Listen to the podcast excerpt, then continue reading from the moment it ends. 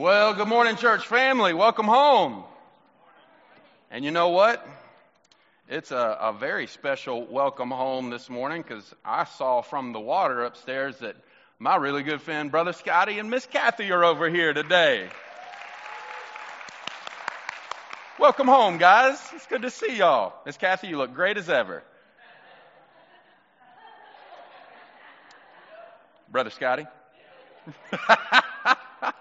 Oh, I love it. I love it. I love it. If you have your copy of God's Word, I invite you to turn to John chapter 6 this morning. John chapter 6.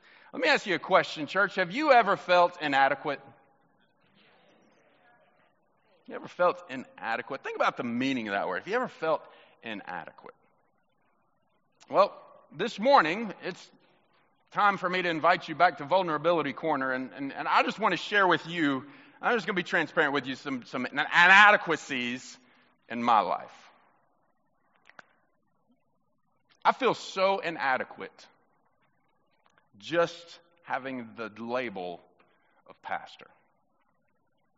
That is a huge, huge undertaking that I have so much respect for. And when I think about my friend, Brother Scotty, I think about pastors that, that I look to and I say, man, those guys are pastors. Dr. Gene Henderson, Brother Scotty, David White. I think about the, the amazing pastors in this area. We got Joe McCabe, Matt Haynes, J.D. Thorne, Blake Kersey. We have amazing pastors in this area that, that I look at these men, these godly men, and I look at them and I, and I think about the idea that, that I too am called a pastor, and I think, what in the world?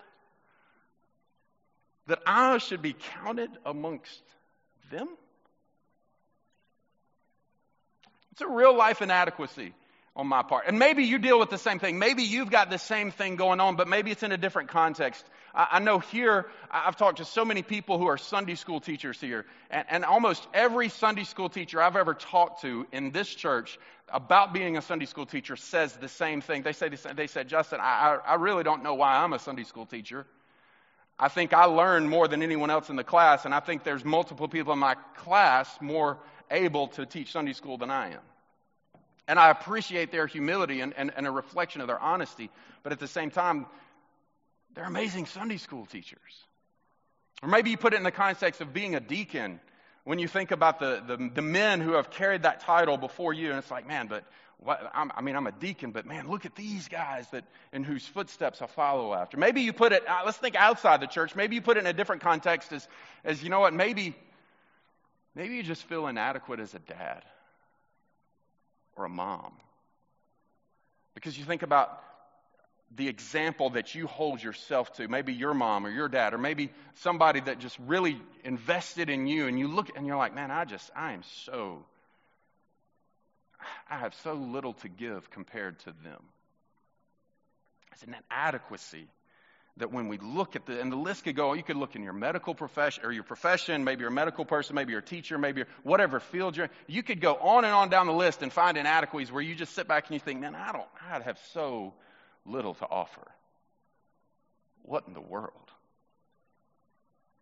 I wrote a list. Maybe it's, we feel inadequate because of a, a knowledge service, availability, talent, resources, all these things that we don't think we have enough. I, I, I circled, I said, or even worse, when we start comparing ourselves to other people with the same title, it's just, you feel so small. But, but church, let me reassure you something this morning. God takes our little and builds a kingdom out of it. And I want to assure you of that this morning. As we turn to God's Word in John chapter 6, I want to show you something really, really profound in God's Word. As we look in John chapter 6, we're going to start reading in verse 1. Look at this. It says, Sometime after this, Jesus crossed to the far shore of the Sea of Galilee, that is, the Sea of Tiberias. And a great crowd of people followed him because they saw the signs he had performed by healing the sick. Then Jesus went up on a mountainside and sat down with his disciples the Jewish Passover festival was near. And when Jesus looked up and saw a great crowd coming toward him, he said to Philip, Where shall we buy bread for these people to eat? Look at this in verse 6. He asked this only to test him, for he already had in mind what he was going to do. I love that verse. It's just kind of like Jesus is like, yeah, okay, keep going, sorry. Philip answered him, Man, it would take more than a half a year's wages to buy enough bread for each one to have a bite. Another of his disciples, Andrew, Simon Peter's brother, spoke up. Here's a boy with five small barley loaves and two small fish, but, but how far will they go among so many? Boy, the disciples are quick to diagnose a problem, aren't they? Y'all, y'all want to hear kind of some truth? We are too. We're the exact same way. I mean, look at what their response was. Oh, it would take over half a year. And he asked Philip, uh, the, the area they're in, the Sea of Tiberias, where they were at, is, is kind of near Philip's hometown. So there's a reason why Jesus asked Philip this. Um, because Philip's thinking, you know what, we could go to my hometown, but it would take over a half a year's wages to buy enough food just for everyone to have one bite. How, how much food are you talking about, Jesus? Because we can't afford that. And then Andrew speaks up and he's like, hey, I got, here's a, here's a little boy. He's got five barley loaves and two fish but that's not going to go very far. They're diagnosing that problem real quick, aren't they? They see an issue and they start looking at what they have. But see, Jesus, and I, again, I draw back to that verse 6, he knew what he was going to do. He wanted his disciples to see, he wanted his disciples to know, he wanted his disciples to trust in who he is and what he can do. Because the minute they come up with something, they start looking around and start trying to figure out what they can do. Church, we do the same things. We run into a problem, we run into an issue, we run into something that's a little bit bigger than us, that's over our head. And instead of turning and looking to the Lord and saying, okay, Jesus, what would you do? What do you want to do? What do you want to use me for in this situation? We start saying, uh, uh, we don't have enough. We better start scrambling and figure this out. But when, like the disciples, when do we just stop and see Jesus? In the middle of a crisis, in the middle of a situation, in the middle of a dilemma, when do we just stop trying to fix it and just look to Jesus and say, hmm, you know, I, I bet he's got something in store for this. Let's keep reading. Verse 10 Jesus, Jesus said, Have the people sit down. There was plenty of grass in that place, and they sat down, which was about 5,000 men were there. So Jesus then took the loaves, gave thanks, and distributed to those who were seated as much as they wanted. And he did the same with the fish. What did Jesus do? All right, pop quiz. What did Jesus do after he had them seated and took the loaves? He gave thanks. Because even though Jesus in 6 knew what he was about to do, he wanted the Father to receive all the glory for what was about to happen. Look, he didn't say, hey, give me that bread. Watch this, guys. No, he took the bread and gave thanks. God, what's about to happen, we present to you, and only this can happen with you. May it be in his church. He did the same with the fish. Verse 12 When they had all had enough to eat, he said to his disciples, Gather the pieces that are left over, let nothing be wasted. So they gathered them, filled twelve baskets with the pieces of the five barley loaves left over by those who had eaten. After the people saw the sign Jesus performed, they began to say, Surely this is the prophet who is to come into the world. Jesus, knowing that they intended to come and make him king by force, withdrew again to a mountain by himself. This morning, church, I want us to use God's word to see that God can take our little and do great things with it when we choose to be obedient with our little. It's an amazing story. It's an amazing text. Many of us have heard this before, but this morning I want us to try to put a little bit more flesh into it that, that maybe we don't walk around with a bag full of five barley loaves and two fish, but we have invested in us because we're made in the image of God, something that we can give for God's glory, for Him to do great things with, but it requires our obedience. And we sit back, like the disciples did, and we take inventory. But I have so little to offer. God says, Your little is enough if you bring it to me. This morning, I've got two people that I'm inviting up. You guys can come on down. I've got uh, Miss Veronica Keene who is the director of Save a Life, uh, and, and Mr. Larry Franks, who's the director of First Priority. And, uh, and I've asked them just to share a little bit of their testimony of, of, of an example of this. So I don't know who wants to go. Ladies first, I assume.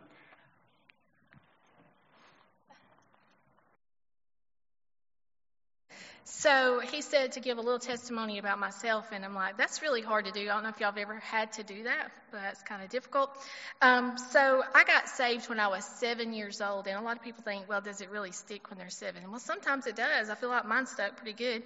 I, I'm still saved, so that's good. The other thing was, as I was seven years old, I wasn't really looking around like, what can God do to use me? The things that I did love was Jesus and my baby dolls. I also loved singing because my whole entire family sang or played music. We learned really quick that that was not how God was going to use me. He chose not to use me that way. My cousins made sure when we started singing, I only got the I oops, you know, the backgrounds that you could sing. So it was pretty bad. So fast forward, uh, loving Jesus, loving children, and the Lord blessed me with a beautiful husband and beautiful children.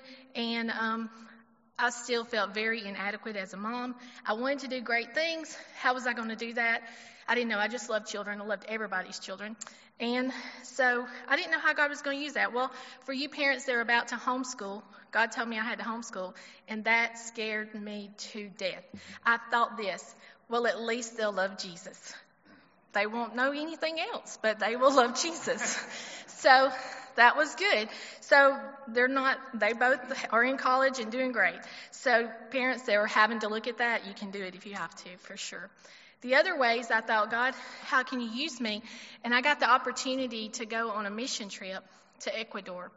And that was a life changing moment for me because at one point, Brother Scotty looked at me and said, You're up. And that meant I had to share the gospel. And I was scared to death because all these people were going to go to hell because I didn't share it right. I was so worried about it. And I quickly realized I had no idea what that translator said, but I was sure she knew how to direct them to Jesus. And she did a great job, I'm sure, because many people raised their hand that day. And I fell in love with sharing the gospel. Like, oh yeah, that's my thing. That's what I want to do all the time to everybody. So time goes on, and I start. I'm still homeschooling my kids, and I'm delivering auto parts. Now there's a job for you. I'm delivering auto parts, and I'm thinking, God, how are you using me this way? I've delivered auto parts. I've kept people's children. I've done all kinds of things, but I'm still not using that sharing the gospel the way I wanted to. And so I started praying about it. I'm listening. I'm calling people on the phone, checking on people, trying to, you know, do the things I think God's wanting me to do. And then it just hits me I want to go be a counselor because every time I go to town, people stop me and tell me all their troubles. I have no idea why. They just start telling me everything on the pickle aisle and on the wherever I'm at. They're just telling me all their troubles. And I'm like, all right, you want me to be a Christian counselor. But how am I going to do that? I homeschool my kids and I deliver auto parts. And the Lord sent someone to me and said, Hey, if you want to go to college, I would love to pay for your way to go to college. What? Because that can only be God, right? I mean, who does that? And so I'm like, well, yeah. He said, so call someone and find out. So I call up my Uncle Donald, who's a preacher, and I said, where do I go to be a Christian counselor? I need help. And he's like, well, honeybee, let me tell you. So he starts telling me all about it. So I enroll in college along with PJ. And we look like the Goofy movie because I'm like in 50 and I'm 40 something and I'm in college with my son. that was rough, let me tell you.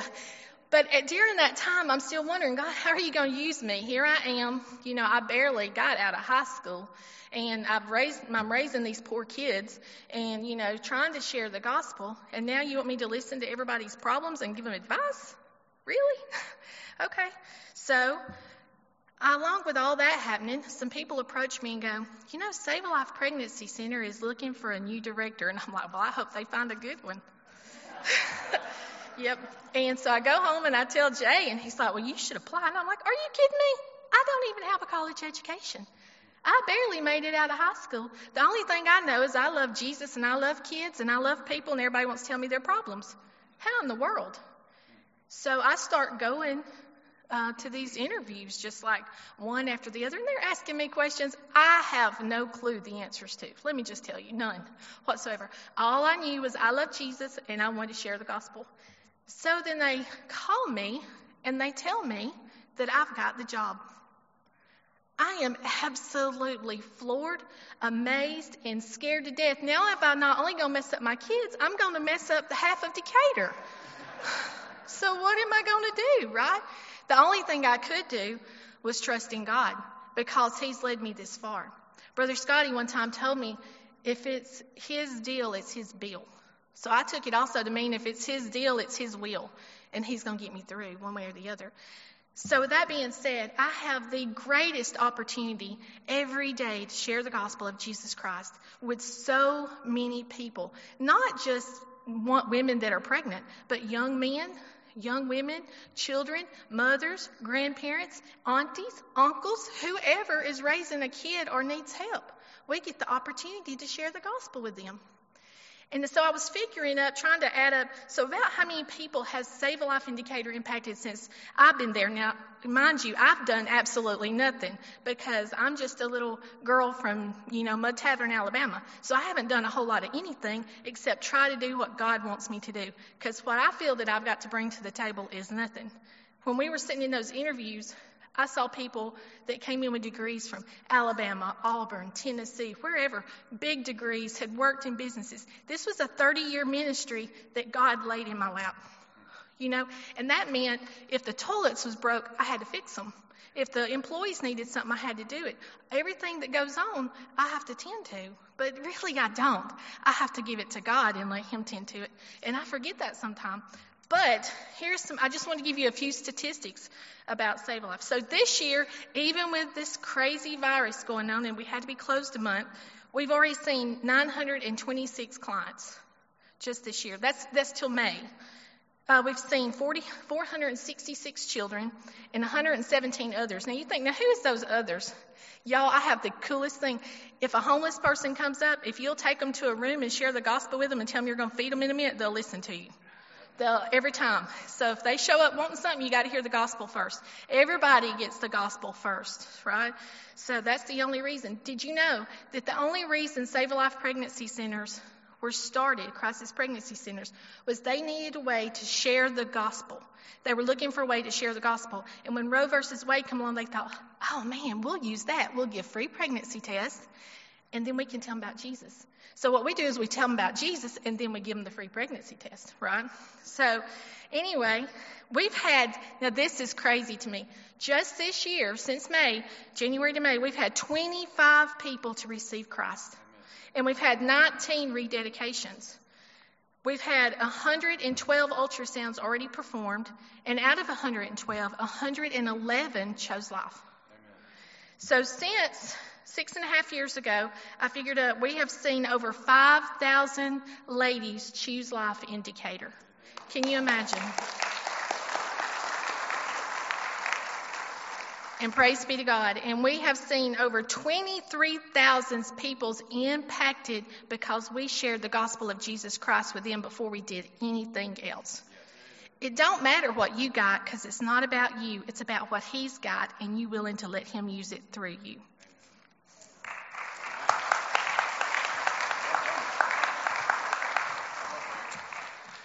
Wow, I should have went first. uh, always delighted to have the opportunity to share my story because it's my story. And my story is unlike anybody else's story. See, sometimes we feel like our story has to match somebody else's story for us to have a story. And uh, that's not the case at all. Uh, I am uniquely made. I was raised in a pastor's home, and I thank God for parents who knew the importance of having me in the house of God uh, under the preach word of God and the teaching of the word of God. And God began to do a work in my heart as a young child that I didn't even know. You see, sometimes as parents, we think, boy, such a hassle to get the kids up and get them ready and get them to church. Is it worth the fight and all of those things? You never know what God's doing in the life of your child, but you having them here shows them the importance of the things of God. And so I'm grateful for parents who instilled that again into my heart and into my life. As I matured in my walk with Christ and in my faith uh, with God, I knew He was calling me to ministry. And, um, but I also know me. we most times are our, our worst critic, and there's two people that do not want you to succeed in ministry, and that's the enemy, and most times our own mind that will tell us that we're not capable uh, to do that. And so I, I, began to do my best Moses impersonation to the Lord and said, God, I, I can't. Uh, I, I, I'm not your guy. Now's not the time. And I began to throw all of these excuses out to the Lord as to why He shouldn't use me and call me uh, to ministry. And then I got really bold because my dad was a pastor and I saw the, the backside of the things in the church and I told God, I'll do anything that you ask me to do except to be in the ministry. Now I want to encourage you to never tell God what you will and won't do because he will prove to you who's God and who's not. And so I'd kind of set the table to say, hey, I'll do anything you want me to do, but, but I'm not going to do this. And so as I wrestled and had no peace in my life because I knew God was calling me to do something that I had not surrendered to do, once I surrendered my heart and my will to His heart and His will, everything changed. Uh, I, have served on staff of some of the greatest churches in America. God led me in 2014, as you know, to, to begin as the executive director full time for First Priority of Greater Decatur. And as, as you also know, we've seen over 5,000 students come to know Christ right here in just Morgan and Lawrence County on the public school campus. And so when I said, God, I can't, God said, I will. and so when, once again, I surrendered myself to that. Now, in thinking about God's call on my life and calling me to serve students on the public school campus, one thing that many of you don't know, even those that are probably close to me don't know as a part of my testimony is I'm a high school dropout. I never finished high school and I have no college. I have no seminary. All I have is a heart that is surrendered to God and said, God, if you'll use me, I'm willing. Uh, and so my question to you today is, what's your story? What's your reasoning for not serving God in some capacity? You see, I look at the 5,000 plus students in just our area that have received Christ through the ministry that God's called me to lead has absolutely nothing whatsoever to do with Larry Franks. But I asked myself this question many, many times. What if Larry had said no? What if Larry had made the choice, God, I'm not going to follow your, your call and your will for my life because I can't. I know my abilities. I, I know what I can do and can't do. So God, I, I'm not your guy. I wonder how many of those 5,000 students have the potential of going to hell because Larry said, I'm not. I can't. I won't. And I promise you, there's a room full of people sitting here today that God's calling. It, it may not be save a life. It may not be first priority. I, I don't know what it is, but I promise you this. If you're a believer in the Lord Jesus Christ, He's calling you today to serve and to further the kingdom. And if you're here today and you don't know Jesus Christ as your Lord and Savior, there's great news. He's calling you too. He's calling you to come to Him and to surrender your life to Him. Many of you older folks will remember this old, old song that my family used to sing all the time. It's called Little is Much when God is in it. It's not about me. It's not about Verana. It's not about our ministries. It's about Him. And if we can guide and direct everyone to Him, He will change people for eternity. That's my story. What's your story? Appreciate it, buddy. Thank you, guys. Wow.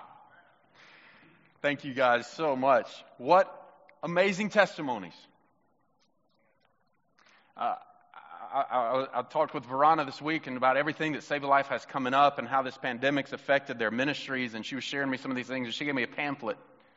In 2019, last year, 733 moms chose life. Almost 800 people. Church, look around this room. If we rip the tape off and take the tabs off, this room comfortably seats 800 people. In 20 years, when those babies are 20 years old, they will be able to fill up this room because of the ministry of Save a Life in one year's time. 5,000 students giving their life to Christ through first priority. Because God uses people that says, I can't, what do I have to offer? I don't have very much. I have very little. And God says, a little's enough for my kingdom. when we hear these stories, church, we should be filled with wonder. And not because of, wow, Verana's amazing, wow, Larry's incredible, but a wonder at who God is and what he can do. And Larry, I appreciate you taking us there because we should be asking that question. If, if God can use Larry Franks and God can use Veronica Keene, how can God use me? What can God do in my life? What can God do with my little? Church, this morning, this morning realistically is a culmination of us asking this question, whether you realize it or not. I'd like to point you this morning to the question, to the answer to that question of what can God do with my little? As a church, we've been asking God for a long time to help us get debt free, but to do it in such a way that only He gets the glory for it. When 2020 started this year, we said, hey, we believe we had it all mapped out that by December 31st, we're going to be debt free. In church, the reality of it is a pandemic hit. And, and we didn't know what we were getting into. We didn't know what was happening. We pulled back on what our, our spending and putting extra money towards the, the debt because we didn't know what was going on. But did you hear what I said? We had it all mapped out. How could God get glory for it if we had it all mapped out? On July 13th, almost two weeks ago, one of our trustees walked into CB&S Bank and handed them the final payment of what we owe on this building, Westmead Baptist Church. Today, we stand and gather debt free.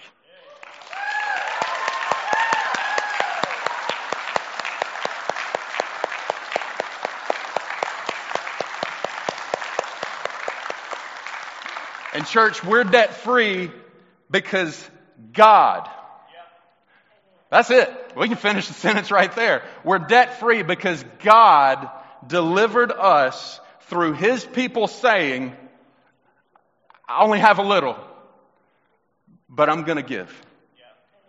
When people say, I have a little, but my little belongs to God, God says, watch what I can do with your little. And just like what Jesus did when, when he took the loaves, when it was all they had, and he gave thanks by giving glory to God. Today, this is how God answers our prayers. When we say, hey God, we want to be debt free, but we want to do it in a way that only you get the glory for it, and we think it's going to happen by December 31st. And then everything in the world goes crazy, and God says, now, now y'all are set up to see my hand at work. Because if we got in December 31, be like, look how we planned it out, look at all this. God said, no, no, no, no, no. I'm going to get the credit for this. And today is a day of worship and celebration because of God's faithfulness and our obedience in that, that we say we're debt free. And as I was talking to one of our trustees and charter members, I was informed that to, this is the first time in Westmead's 52 year history that we stand fully debt free. Do you know what God can do with our little? He can build a kingdom out of it, church. If we focus on what God can do with what we have, unlike the disciples, unlike me so many times where I just focus on what we have. Well, we got five loaves and two fish. How's this going to go around everybody? Well, we don't, we need a half a year's wages. We would have to do this. We would have to do, if we just stop focusing on what we have and we start focusing on who God is and follow through in obedience in that, God is unlimited in what He can do when we let him by faith. But I want to point you to something. We can't miss this. This is why we read through verse 15. Look at what Jesus did in verse 15. Jesus, knowing that they intended to come make him king by force, withdrew again to a mountain by himself so we could spend time with the Father. Church, we need to understand very important things from this text. One, that Jesus himself, before anything happened, he gave God glory for it. And in just a minute, church, we're going to give God some glory. But I want you to see the people's response. See, Jesus met a physical, material need in their life. In their case, it was hunger. And what did they do? They wanted to respond and make Jesus king because what he had done for them. By meeting a material need. Church, may we not be like these people. We need to make sure that we declare Jesus is king, not because we're debt free. We could be debt free for 400 more years and Jesus would still be king of kings and lord of lords and this church would bow to him in that respect. But we need to be like the little boy who gave his little. See, the people, when they had a material need met, they wanted to make Jesus king by force because he met a material need. This little boy he knew Jesus was king because of what he saw, not because of what he got. Westmead needs to be a church that declares Jesus is king because of what we see him doing in and amongst us, not because of where we are debt free, not because of what we get. Not, we need to be like this little boy and recognize that Jesus can use our little. Because I promise you this a little's enough. A little's enough. I'm going to invite our praise team to come up and lead us because it is a time, church, to give praise. Something we've been praying for for so long isn't, it's not enough for us to just clap. But, but, but we, we tried to downplay it. I actually invited Brother Scotty to be here today because in all this story, Brother Scotty, you come on up if you don't mind. Uh, I told Brother Scotty, the day we go debt free, brother, I'm going to hold the paper and you're going to burn it. Because, church, God used this man obediently for 18 years.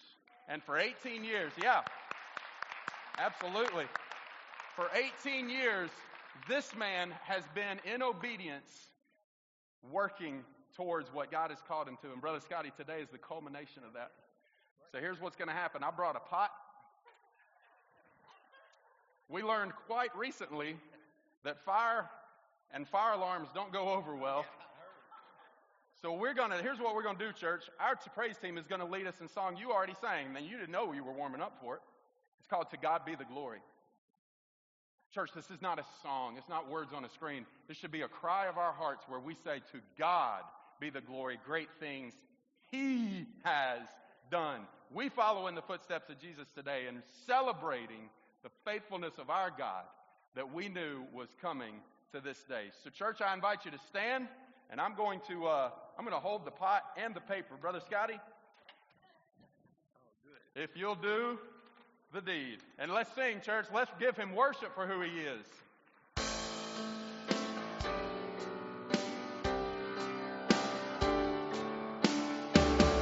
Praise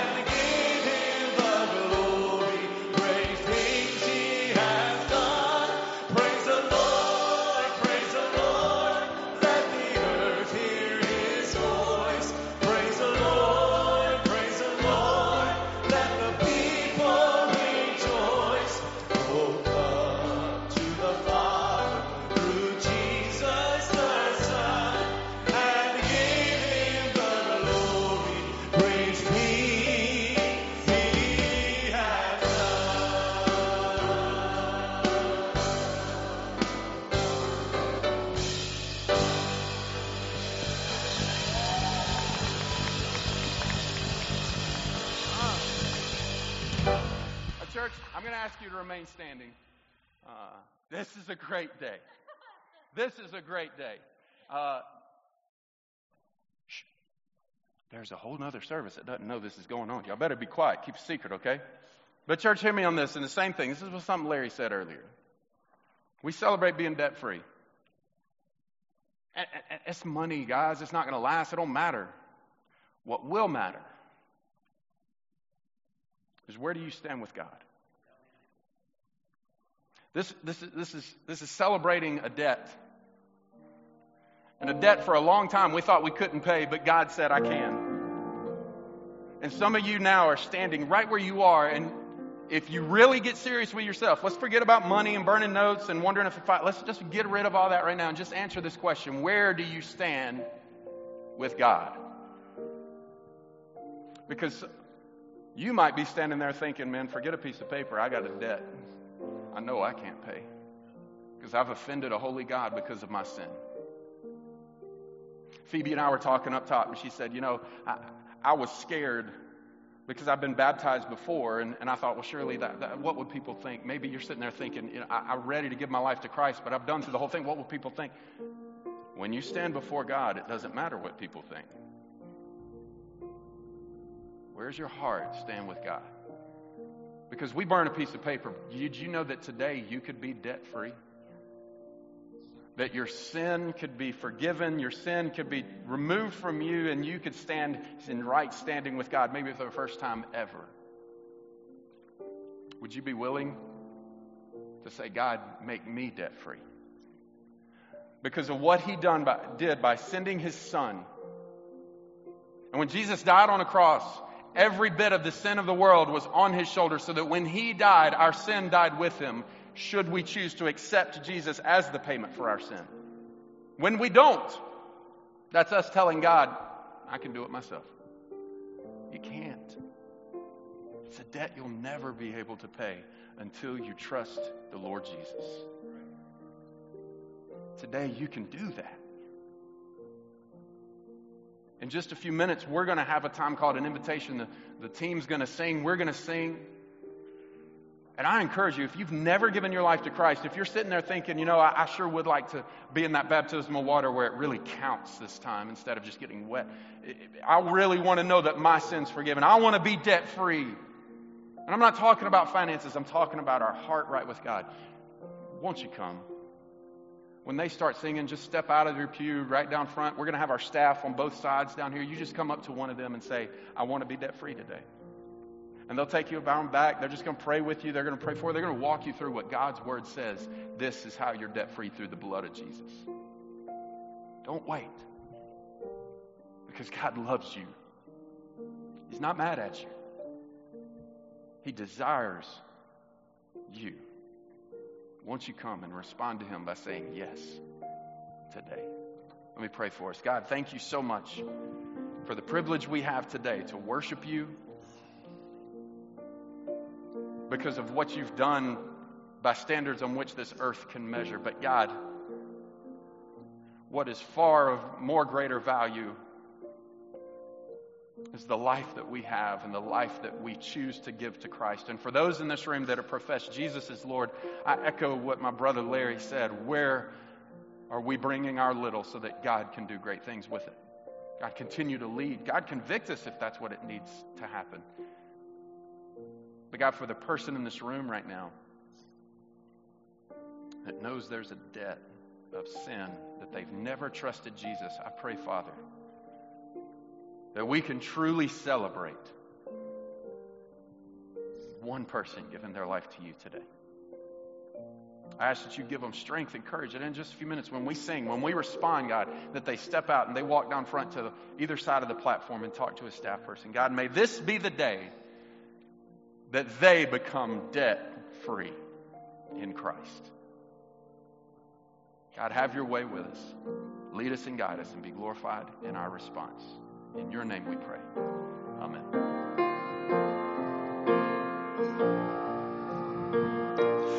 All I want is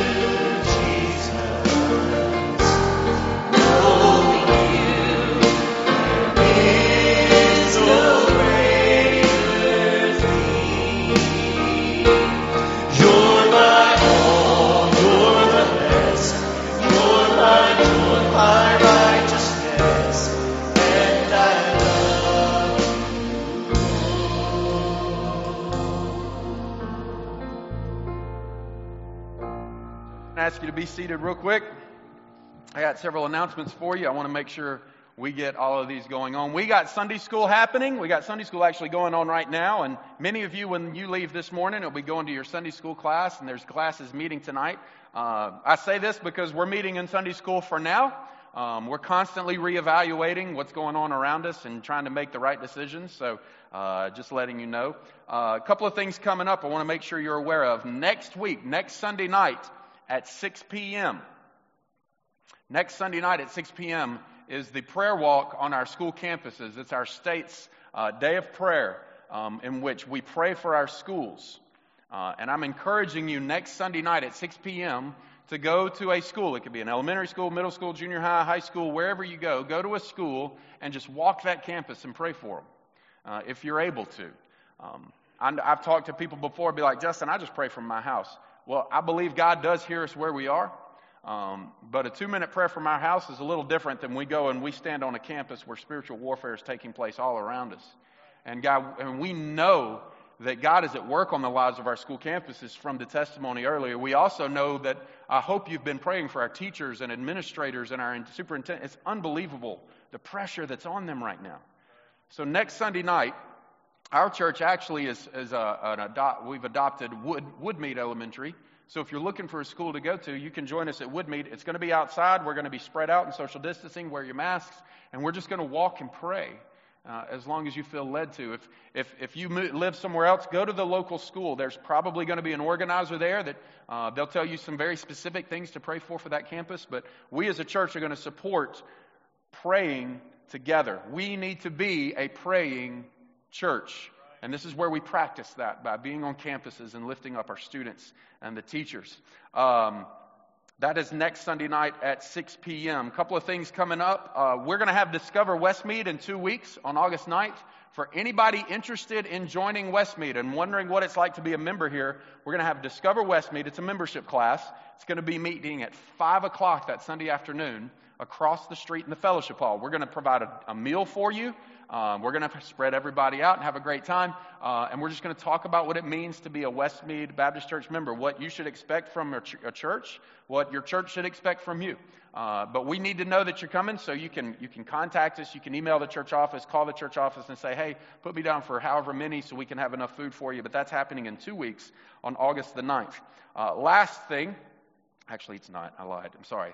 Uh, I took it back before I was corrected. Um, church conference is happening not this Wednesday, but next Wednesday, August 5th at 7 p.m. in the upper room. That's our business meeting. Uh, we haven't had one since, uh, when was it? February? February. Uh, so we need to we need to take care of a few things. There's nothing urgent on the on the agenda or anything. Uh, we'll try to live stream that. Just if you don't want to be here, that you can still have access to that to hear what's going on. But that's happening August 5th, 7 p.m. in the upper room. Uh, and then two last things. As you leave this morning, make sure you take your bulletin with you. Uh, I know everyone's like, I'll leave it for the next group of people. There's a pandemic going on. Please don't leave your bulletin. Uh, take it with you uh, on your way out. And remember, let's keep a secret for one more hour, all right? Is God worth praising today? Then let us give him praise and be continue to do so. Thank you so much for being here. As we do ask that as we dismiss, you go ahead and exit the room so we can get it cleaned and have it ready for our next service. We love you. Thank you for being here today.